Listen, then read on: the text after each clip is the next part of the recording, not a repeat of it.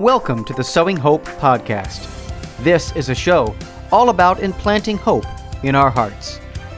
I'm Bill Snyder, joined by my friend Ann DeSantis. We're glad you're here for our uplifting conversation about faith and how it sustains our hearts through all the seasons of life. Thanks for walking with us. And good evening, everybody, and welcome to the Sowing Hope podcast. I am Bill Snyder. It's great to be with you this evening and to continue our series on the Beatitudes. And as always, I'm joined by my friend and co host, Ann DeSantis. Ann, how are you this evening? Oh, I'm awesome, Bill. Great to be here. I'm loving this series so far. It is. It's a great series, and it's a you know it's a wonderful thing to be able to uh, take a step back a little bit. I know we have great guests on all the time, and we love having guests on our program. But every once in a while, it's nice to do a series like this where we can delve into a topic of our faith and really go deeply into it, and and you know give people some hope from from the gospel. So it's so you know, especially with the Beatitudes being a uh, you know core part of what we believe, and it's just just great. Yeah, it really is. And so this week we are at the second one, which is Blessed are those who mourn, for they will be comforted. And this is from Matthew 5 1 to 12. So we're at the second beatitude.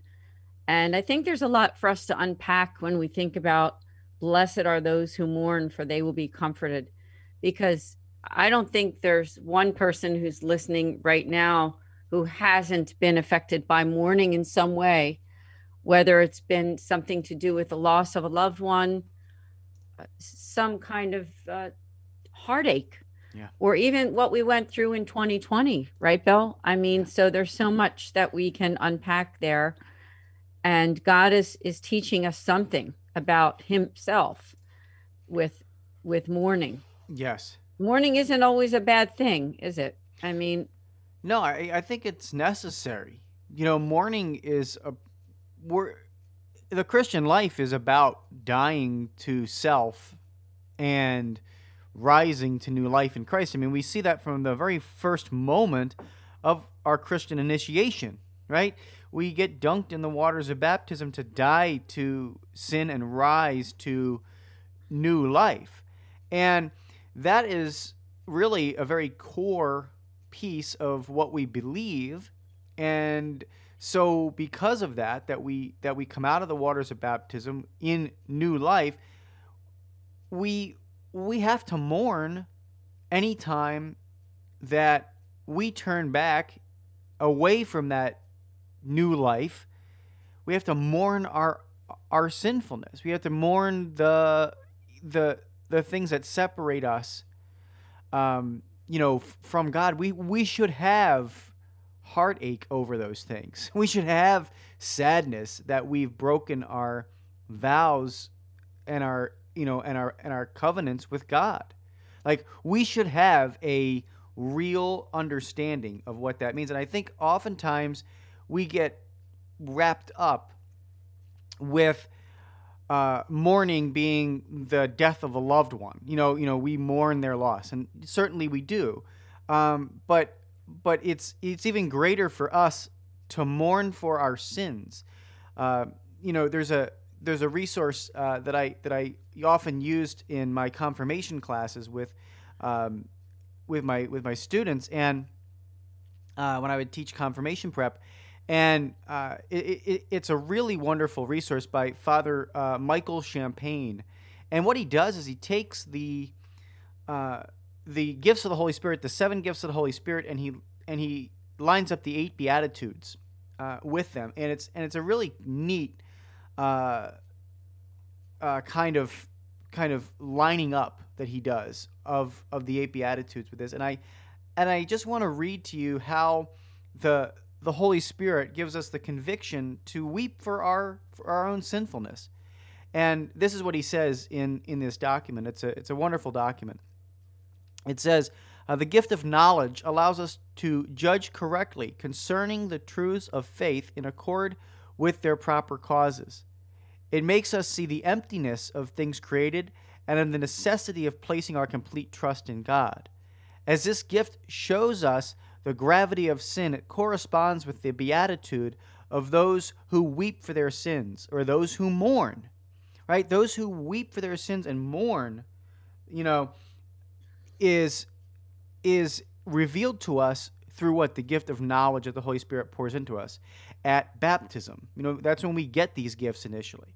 And so it's it's a beautiful way to to to kind of look at this. It doesn't mean we don't mourn the loss of our loved ones. It doesn't mean we don't mourn the loss of jobs and and and sickness and illness and all the temporal things that we mourn in this life.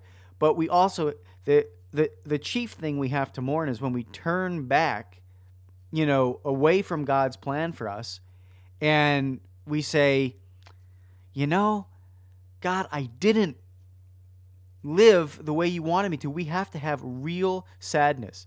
And and the very cool thing is that what does Jesus promise when we weep for our sins? What does Jesus promise when we mourn for for for our sins? He promises that we will receive comfort. You know, that's the promise that he will give us if we repent. He gives us comfort.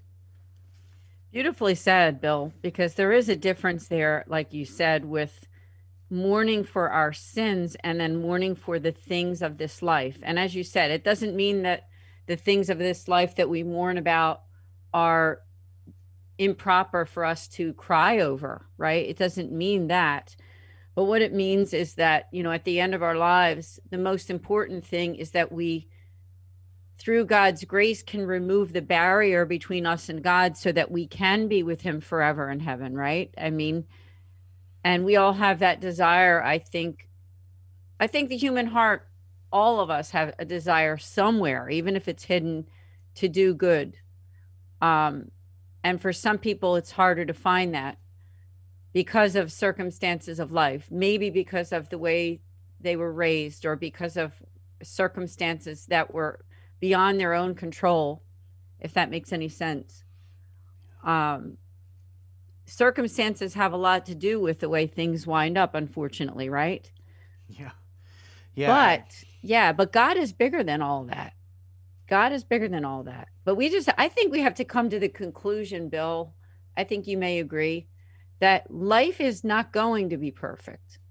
And I think that once we get beyond that too and say, you know what, I am in this world, it is a world of sin, but God is bigger and through my own relationship with God and through the gifts like something like the Beatitudes and the sacraments of the Catholic Church, I can be closer to God. I can be one step closer to heaven and in fulfilling the mission that God has for me.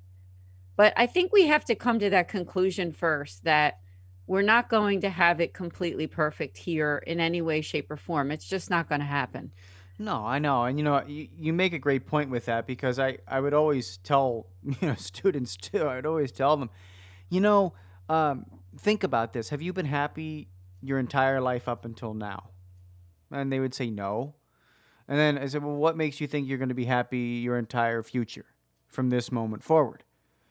You know, and they would go, well, that doesn't add up. I said, yeah, right. Two plus two doesn't equal five you know, uh, and and you're not going to be happy. It's impossible to be happy your entire life, you know, and and and the people that chase that, right? Like that's you know that's part of it. People that chase happiness their entire life, you know, end up bouncing like a pinball from one, you know, thing to the next.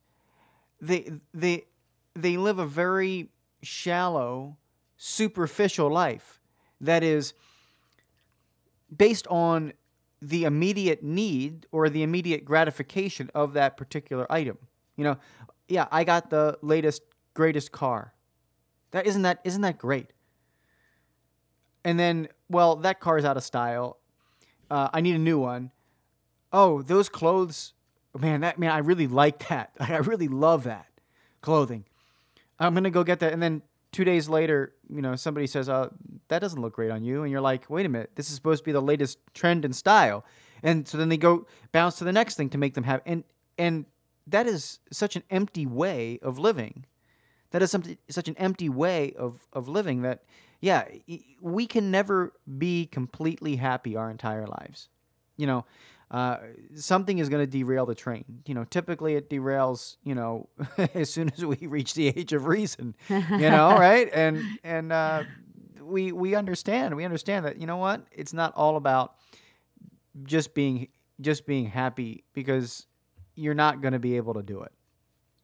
Yeah, absolutely. You know, and and sometimes, Bill, I think before some of us have had conversions and there's many people who listen to this podcast or friends of ours and even ourselves right? Because i didn't really have a conversion until i was in my probably late 20s early 30s where i really turned around and said you know i need to get back to confession. I need to follow my faith and not be drawn into the things of the world.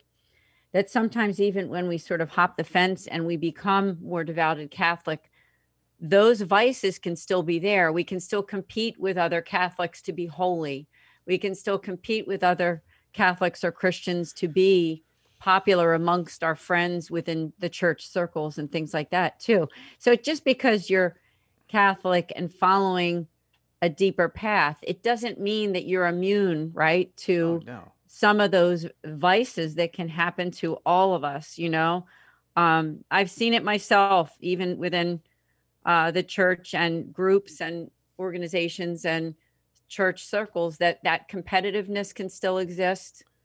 Like you said um, favoritism wanting to be best friends with the pastor for whatever reason or something like that if that makes sense Right. Uh, so those things still exist even within our faith, and we have to recognize that too. That it's not just in the world, right? I mean, right, right. No, you know, sometimes church culture gets like that, and and even, um, you know, always coming into church with an agenda leaves you also feeling empty.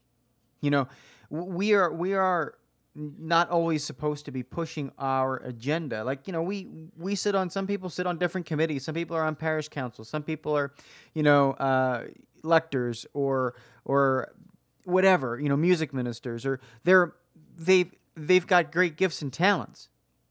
But it's not all about um it's not all about just having your agenda be the most important, right? Like well, you know, isn't the music ministry the best? And we have to have every song this way, and it's going to be, uh, or or man, you know, I've been using this research research materials and, and, and all these different resources in my confirmation programs since I was, you know, this and I've been really good about doing that. You know, yeah, I'm I, I'm really proud that you have been serving the church, but we can get so wrapped up in the in that resource, in that agenda that we forget that we're there to truly serve the Lord and to truly and and if God wants a different resource, here's the key word. We have to mourn that loss properly. We have to say, "Okay, God, I understand you're taking this away from me for a period of time or forever, whatever you decide. But the good of the program, the good of the parishioners at large, the good of the church, right? It is it is about that, and that is hard. Believe me, I have struggled with that. You know, I have I, I have seen that firsthand. You know, and I've struggled with it firsthand. You know, and we have to all of us, especially in church culture, have to do a good job of being able to say, okay, God, I'm going to give this to you. And I'm going to mourn the loss of this. You know, I'm going to mourn the loss of this because maybe I pushed myself, maybe I became too prideful.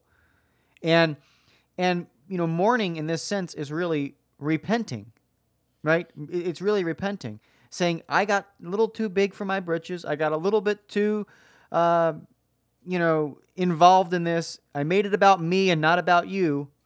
And I'm sorry and so that's that's where we have to go with it. Yeah absolutely bill. And i think it's that recognition too of pride in our lives. You know ev- i think everyone is being affected by pride. You know everyone has been affected by that whole idea of you know what's important to me is the most important thing and that my ideas are the ones that everybody says, "Oh, that was great. Let's do it." and it's not the way that life happens. And that's a mourning as you said. It's a mourning to let that go and say, "You know what? This is a collective effort, really. Life is a collective eff- effort with God's church. That's what it really means to be part of the Catholic Church is that we are all part of it. It doesn't mean that each person isn't individually special and beloved and an, an, an immortal soul that was created by God that is, you know, priceless. Uh, it doesn't mean that we're not still recognizing all of that, but we have to also recognize that we're part of one great big, I don't want to say puzzle, but something like that, right? Yeah. We're all one big part of that. And, um, you know, I think what our Holy Father, Pope Francis, is calling us since the beginning of his pontificate is to reach out to those who are marginalized, those who feel not accepted by the world, those who don't have family, those who feel not part of something, right? And we, our job is to turn around and recognize who they are because sometimes those people are even within our own families, they're within our own churches, they're within our own neighborhoods. And one of the things that Pope Francis has said was that Jesus teaches us not to be ashamed of touching human misery, of touching his flesh and our brothers and sisters who suffer. And that's also part of blessed are those who mourn, because when we mourn, you know, Bill, as Bill said, and as I said too, we're mourning for the sins of our own and all, and also of the world but we're also mourning with people who suffer.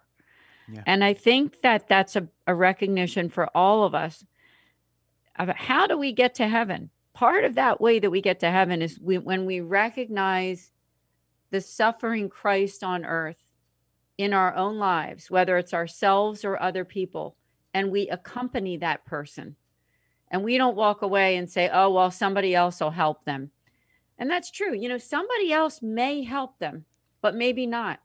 And maybe we're the ones being called even just to listen to someone. I think listening is just a gift that not many people have the ability to give these days. Everybody wants to talk and fix things and say what they need to say, but not a lot of people have the ears that are open to listen to other people's stories. Yeah, you're exactly right. And and the people that are out there suffering, I, I I'm just going to tell a couple stories. The first one, um, you know, it comes from uh, a couple weeks ago. I think it was last week actually, on Friday night or something. Um, I had just finished working. I just finished driving Uber or whatever, and um, talk about that suffering of people and seeing it, you know, and then having to react to it um, I uh, it's a hard time right now for everybody. I just finished working, you know, and and I called my wife and, and I said, you know, you want me to bring home, home something for dinner? Uh, you know, what do you want to do? And and and she goes, well, okay, how about we get some cheesesteaks? And I was like, okay. So, uh, by the way, the Philly cheesesteaks are much better than the Wisconsin cheesesteaks. They're, you know, there's nothing to be compared. Uh, but, but, but I went out there and um, went over to the to to Charlie's and and picked up uh, some cheesesteaks, and on uh, on the way in the store, I got out of my car on the way in the store. Uh, this this gentleman was standing outside the store, and he was freezing cold, and um, and you know whatever he he was just really hard up, and he asked me, he goes, "Do you have any money for for uh, some something to eat at Taco Bell?" And I said, you know what? I'm all out of cash. And uh, I realized at that point I had forgotten my mask in my car. And I turned around. I went back to my car to get my to get my face mask so I could walk in the store. I walked by him again, and when I walked by him again, I just said to him, you know, uh, I'm going in Charlie's. I do you want me just to place an order for you? You want me just to place an order for for, uh, for of a cheesesteak for you? And um, he goes, right now they're not letting anybody in to eat there. You couldn't sit down and eat at the table um, but but I can at least bring it out to you. And he goes, oh, that would be great. I would love a cheesesteak. And so, um, so I said, no, you know, no problem. Uh, and and I, and I ordered them cheesesteak. And I'll tell you what, you know, like I walked out and I handed it to him. You know, sometimes you're like, worried. Does this person, you know, want you know money? Is he going to you know sell it? But I mean, he's not going to sell food, right? So so so you know the people who are in need when the Holy Spirit kind of just placed on your heart. You know, let me just ask this person. You know, do you want something? You know, uh, just like there was another uh, guy I drove past uh, maybe a month or two ago, and I had some extra food sitting in the front of my car, and he was you know on, on the street. I said, "Hey, I got a bunch of food for you. Would you like Would you like uh, me to give you this you know bag of food here?" And um, and he goes, "No, no, thank you for the food." And you know he was just you know trying to scam you know or whatever, and and uh, may- maybe he had some real need, but it wasn't. It wasn't. Uh, he wasn't looking for food. He was looking for money to maybe go buy alcohol or drugs or something. Um, but but this gentleman, you know, was really appreciative. In fact, when I handed him the the box when I when I left Charlie's the other night, he opened it immediately, you know, put it on top of a trash can and just devoured it. Uh, and by the way, it was like like a negative three degrees outside, and so it was just just dangerous, you know, uh, to even be outside. Uh, and and so I just you know lifted up a prayer and and uh, you know said you know God protect him from this. But yeah, we have to enter into those situations, and and we have to be open to the Holy Spirit. You know, just to provide. And and where you talk about the mourning is you know. And you know to, to kind of unite yourself with the poor, unite yourself with those with those situations, right? Like like like my heart hurt, my my heart hurt for him as I drove away. I was like, I, you know, I I wish I could do more for you. Like, and, and I told him that I was like, I wish I could do more for you. I, I am so sorry to see you suffering in this condition.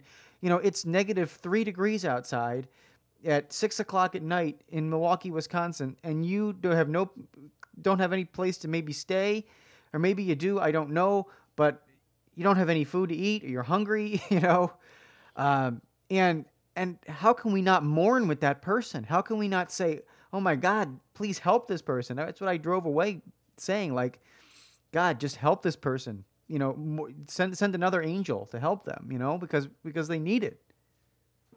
Oh, that's a beautiful story, Bill. And I think God sends people like that into our lives all the time, sometimes in an instance like you just described. And uh, I think throughout our lives, whether it be something within our own families or with uh, church friends or in school, I think a lot of times in school that happens too, where, you know, there's somebody who's kind of being marginalized in some way that isn't part of the group. I mean, I think in some way, shape, or form, all of us have experienced that growing up in some way where maybe we didn't feel part of a group or something. And uh, and that's a way to recognize someone who needs a friend, right? When you're there and realizing that somebody's by themselves and someone is mourning and someone could use a phone call. Uh, you know, that's an important thing, I think, for all of us to realize that how can we be Jesus for those who are mourning? That's a good question. And another quote I have from the Holy Father, he said, "We we Christians will be credible witnesses of mercy to the extent that forgiveness, renewal, and rec- reconciliation are daily experienced in our midst. Together, we can proclaim and manifest God's mercy concretely and joyfully by upholding and promoting the dignity of every person. Without this service to the world and in the world, Christian faith is incomplete. So, you know, it's, I think what I'm hearing is from him that it's a job for each person to take it upon themselves, you know, but we have to exercise those virtues that you listed off or that you were talking about in that one document that you sent me, Bill, and you were discussing about the gifts of the Holy Spirit. And when we have the gift of knowledge, I'll read it again. It said it allows us to judge correctly concerning the truths of the faith in accordance of their proper causes. It makes us see the emptiness of created things and the necessity of placing our complete trust in God. As this gift shows us the gravity of sin, it corresponds with the beatitude of those who weep for their sins. So it's a combination, isn't it, of like weeping for sin and our own sin and also being Christ for those who are mourning. I think it's kind of twofold there. It is. And and it's the knowledge to recognize you know when when you have those situations. You know that's that's the gift of knowledge to be able to recognize okay i need to enter here. I need to provide comfort here right? Like yes i and and and by providing the comfort here's the thing by by by, living as christ by providing the comfort for others um which we we end up bringing the kingdom to earth. Like that's just what happens. Like we bring the kingdom of heaven to earth when we comfort other people in their in their brokenness. You know and and the amazing thing is then we also find the comfort that we need in in our brokenness. You know we find comfort in our situations from other people who are the who are the hands and feet of Christ in our lives. And we are then called as as you were talking about Ann to go out and then share that gift with with others to be comfort to others. Like we you know it has to become a circle you know a circular thing. It has to become a cyclical thing. We have to do this in cycle.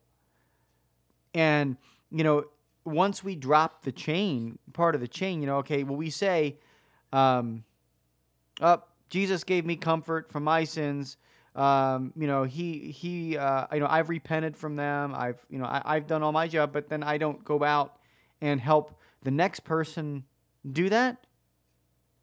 Then have we really repented? Have we really helped? Have we really entered into that situation to help others with with with the with the intent of you know repenting from our sin? Because once we repent from our sin, once we say, God, I don't want to live this way and I'm truly sorry and I have this knowledge now that I don't want to be live this way.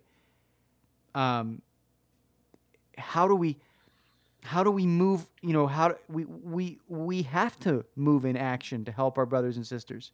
There's nothing more that we you know, you know, you, you, like like the, the fire of the Holy Spirit is planted in us. You know, we, we, we don't just sit on our hands and feet and go, "Yay, Jesus saved me, Amen." Like I'm going to heaven. Like that's that I I just can't see that, you know? Yeah, exactly. I mean, it's not a once and done. And for some of us life is shorter, right? There's people who who die at a younger age, uh, but I think for a great deal of us it goes into middle age and older and even very very old age. So we do have time, right? Most of us I think have some time to get it right and to try to uh, really understand what God's mission is for us. You know, the mission I think is simpler than we think, too. We're really called to love. I know Mother Teresa said that a lot, Saint Saint Teresa of Calcutta. We are really called to bring love to others and our families are really the first place, she says. Our families are the place that we love others first uh, and and God gives us our families as a gift. So we just have to remember that. Um, and virtue begins there too, doesn't it?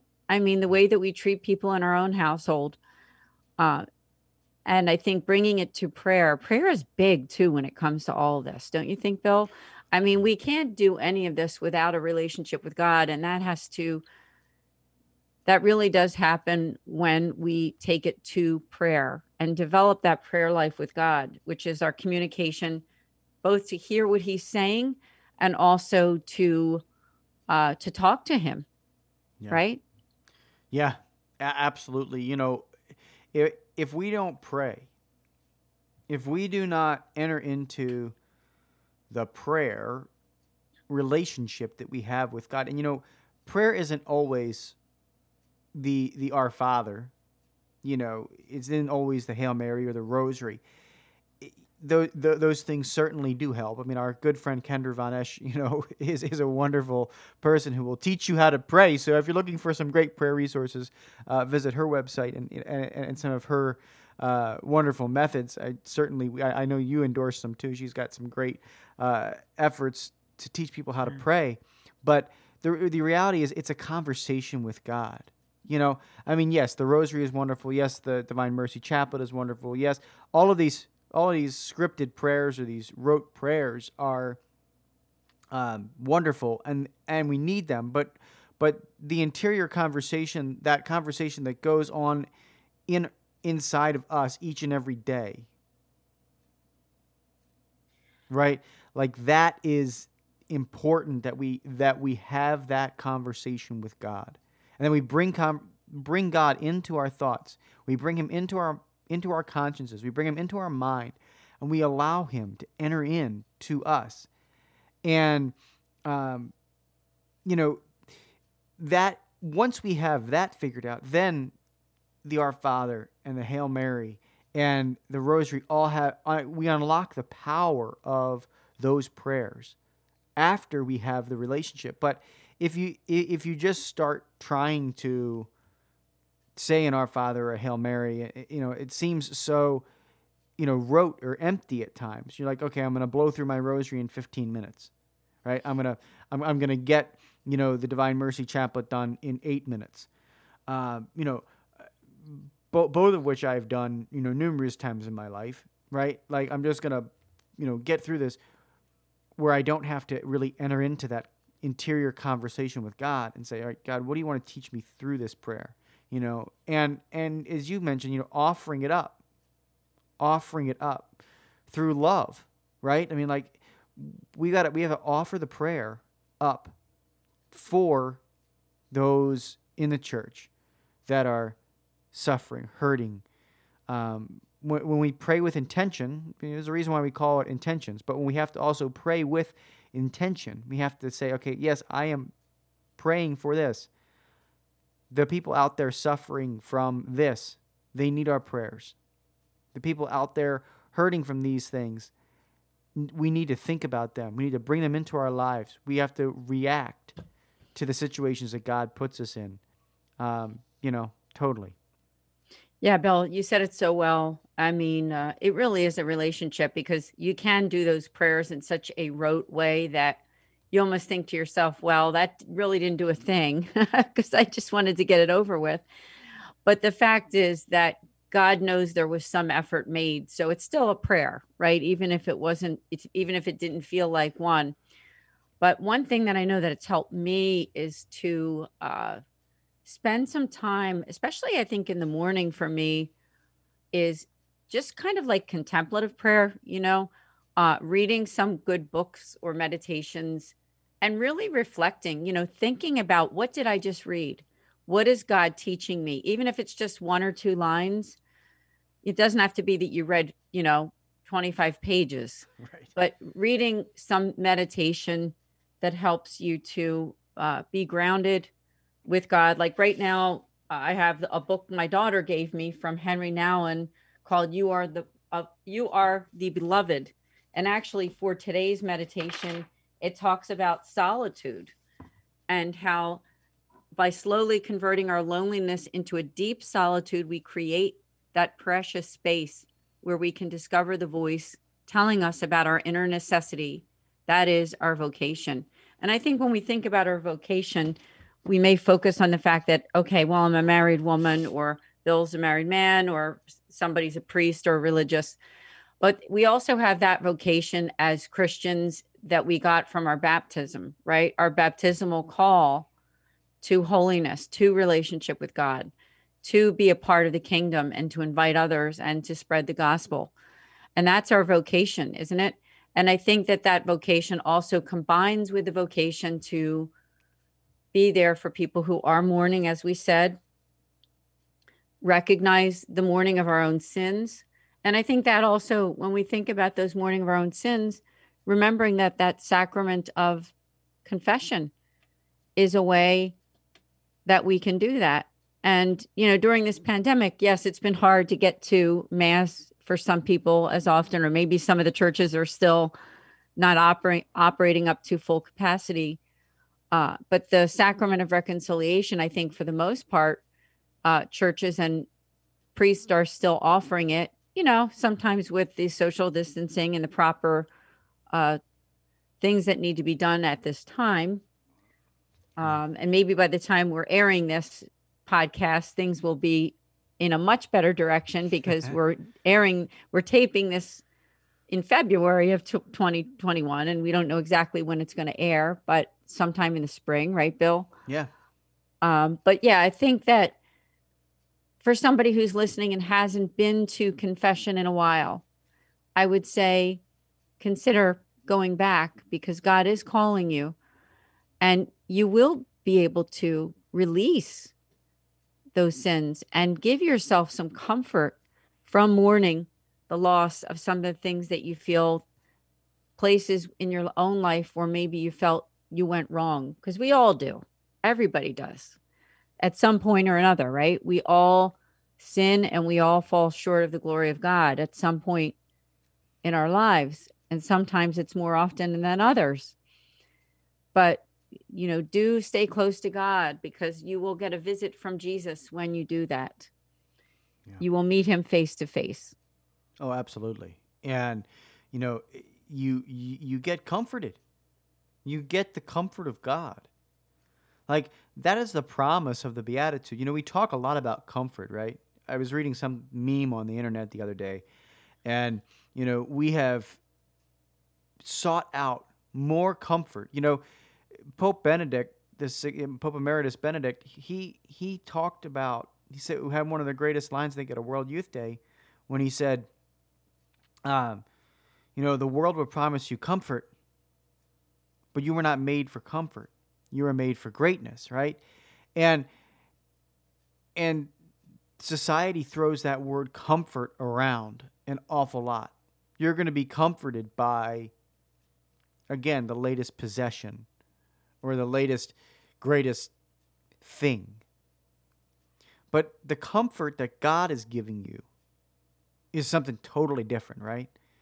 he's he's not talking about giving you the latest iPhone or the best house or he he's not comforting you with that. He's comforting you with knowing that man when you mourn when you mourn that you've separated yourself in so many different ways from my love and and you really are upset about it. I'm going to step in and say no more tears. I'm going to step in and say, Welcome home. Like, that's the ultimate comfort. You know, all the world can offer you when it talks about comfort is a heated seat in your car.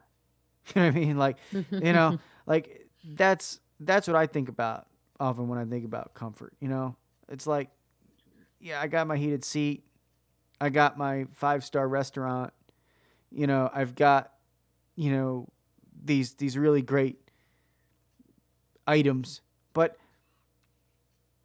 if if we put our entire life around those and and comfort, you're always going to be needing to have more.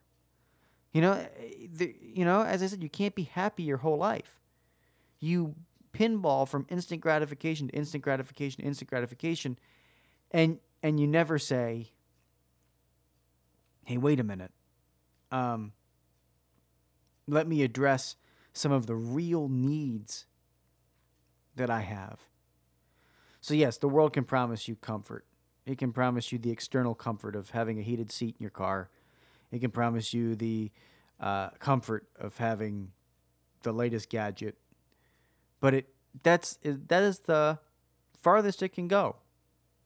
You know, like that is yeah. the farthest it can go. So, so trust the comfort of God, which is a totally different comfort. It's it's recognizing that no matter what you've done, where you've been, if you go back to you know your interior life and you say, God, man, I I've spent a, a thousand days away from here, you know, away from my relationship with you, right? You know, isn't that isn't that where the psalmist comes in? I forget what psalm it is, but um, I'm sure it's a psalm of David. You know, you know, better is one day in your courts than a thousand elsewhere. Like, I love that psalm because I know I've spent a thousand elsewhere, and I know that if I spend one day, you know, in the courts, well, then I've canceled out the thousand elsewhere. You know, and I know that I spend another day in his courts, then I've canceled, you know, two thousand days elsewhere. Um, and and Lord knows I've spent years away from him, and I've spent, you know, far, you know, I, I've I, I've wandered in my path like many people have, you know, and and um, but I'm but I'm comforted in knowing that man, better is one day. And if we go back and we focus on our relationship with God and we say, you know what, I am truly sorry for that. And, and we weep for it, we mourn for it. We say, God, I, I want to be back with you. Then guess what? He's going to give you the comfort. Yes, indeed, Bill. Very well said. Uh, and you know what? The other thing I was thinking as you were talking also is that um, you're right. It is not about that earthly comfort, but I do think sometimes that when we surrender to God with whatever that is, whether it's a prayer for somebody else or for ourselves, that God will provide. Now, it doesn't mean, like you said, you, you might not have the best of everything in your life, but He will provide for your needs um, it's just a matter of surrendering it and saying, you know what, God, maybe I'm not comfortable, but you know, this is my prayer. I'm praying for this person's health. I'm praying for this person to be provided for. I'm praying for my own family for us to be able to make ends meet, right? And so we just give that to God and you know, we have to trust that God will provide somehow some way for us and and I do think that he does in many ways. Maybe not in the ways we expect. Right, exactly, and that's and that's the thing. You know, God. There was a very smart Franciscan when I was in uh, the seminary discernment that you know um, a lot of people come into their their discernment programs now having gone to college and and it um, hampers them a lot. You know, we we had uh, somebody on our program earlier this this year uh, or last year, late last year, um, who who entered now in uh, Victoria Clarizio. She is now in, um, you know, discernment uh, and and entered fully into the uh, convent. But that popped into my mind because you know God does provide. Like she had serious debt, you know, serious debt from all of her college and, and learning and everything, um, and she, you know, you can't take a life of poverty. You can't take vows of poverty if you have this uh, hanging over your head. It just doesn't work. And so, um, you know, great societies, there's great people out there like the Labouré Society that um, band together and help people fundraise so that they can pursue their vocation, so that they can pursue those things. And, you know, God provides. God provided for her in that situation. She was able to raise an exorbitant amount of money. I think it was something like $30,000 worth of money in in 6 or 8 months because you know the Lord is going to provide. And you know He created. The other thing I think that it lends itself to is realizing and that God created everything.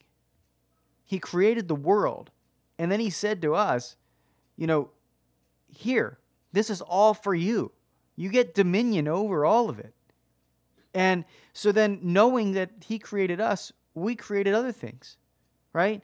like like he knows he created our minds to be able to develop uh, medicines and vaccines and like you know you know when you think about it from from that standpoint like we have uh, been charged with the ability to co-create with God. He's given us the ability to do these things. And so, you know, like where where where you talk about God will provide, he provides in the most unorthodox ways. I mean, you know, here we are struggling through, you know, a pandemic, you know, and and God has God has provided for people in their financial need. He has provided for people in their in their health need. Has every person been saved? No. But what do we have now through the minds of human beings that he willed into existence? We have vaccines. We have medical care that is treating people and helping people. Like you know, he doesn't take away all the suffering. He doesn't take away all the all that you know, he came to die on the cross too. Like like he didn't just wipe it all away. He he he could have held up a white flag and said, you don't we don't we don't have to suffer anymore. He could have done that. He could have said, "All done." He didn't. He said, "I'm coming to suffer with you. I'm coming to die for you." And he entered our humanity and he created all of this for us to use and to to be a to to use for his glorification. That's what it's for. You know, it's for his glorification that he created us with the mind that we have. And when we do these things, you know, here's the big thing. When when we do it with him in mind and we do it for him, we have greater success, right, Anne? Like Yes. right?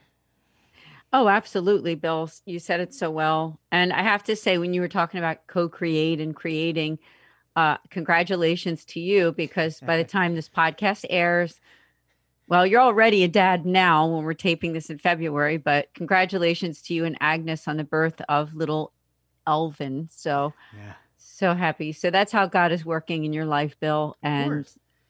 Yeah. It's we're I- all so happy for you and your wife and how God is providing for you. Exactly.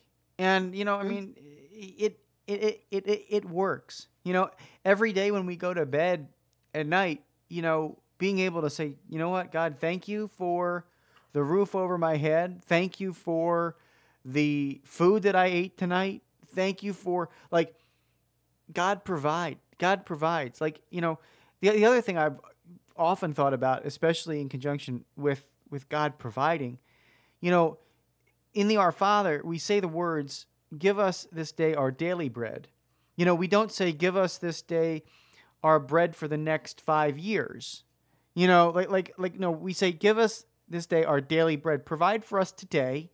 And I know you're going to provide for me tomorrow because you're, you're there. But here's the thing if God was to just provide five years worth of bread, right? If He was just to say, All right, here you go for the next five years, you're good. Like if he was to provide like that, um, we we would be we would sit on our butt and we would go, all right, yay, God provided, um, and we completely forget about him, right? Like if he provided for every one of our needs for the entirety of our life, we would never actually have a need to get to know him, a need for relationship with him, like think about think about your own relationships too, Anne. Right? Like you know, you think about you know what what what you do with work, what you do with you know coworkers, what you do with your family. Like we're all in, we're all interdependent on each other in some way in our little nuclear families. Like okay, you know what? Somebody's gonna cook dinner tonight. Somebody's gonna you know be home. Like we we we have needs, and you know what? They are daily needs. They're not you know, can you imagine if somebody said, "Oh, here's the next five meals in your free, you know, five five years worth of meals in your freezer. You're never gonna have to, you know, go go hungry again." Like, wait a minute, does that does that really work? Does that really compute? No, we would just forget about that person. We'd be like, "Oh, thanks, yeah, good," you know. Yeah, no, it makes complete sense. Yeah, life is, is is an unfolding, and I think that when we've unpacked this one so well, that blessed are those who mourn. I think we did a good job. Uh, I hope we did, right, Bill? Oh yeah, uh, with unpacking this. But you know, there's always more to learn. So I want to just encourage you who are listening to read the Beatitudes, learn more about it. You know, it's more in more than just one place in the Bible, too. I mean, we read it from Matthew five, but it's it's also in other sections of the Bible. So uh, you know, there's so much to learn there. I think it's an important lesson for all of us. And you know, as Catholics and as Christians, we never stop learning, right? We have to keep learning. It's not a once and done. So, Bill, thanks so much for everything on this podcast. Oh, of course, yeah. Uh, th- this is you know it's so awesome to see how the Holy Spirit works. right? Mhm. It's so awesome to see how the Holy Spirit works together. Um, and and and certainly, I know it's I know it's giving uh, me some amazing um, you know insights too. Just having this conversation. So so I I'm learning a lot, and I hope our listeners are learning, and I, I know you're learning a lot too. It's just we're just learning with one another. We're growing in faith, and uh, and so thank you for thank you for spending the time, man. It's always fun to do this.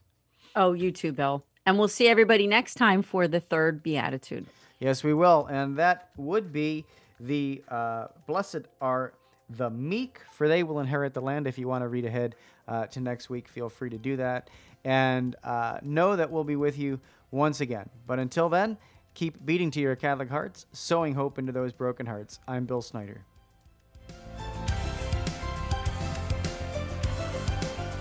Thanks for listening to this episode of Sowing Hope on Patchwork Heart Radio. For more information about this podcast and our ministries, visit our websites patchworkheart.org and andesantis.com.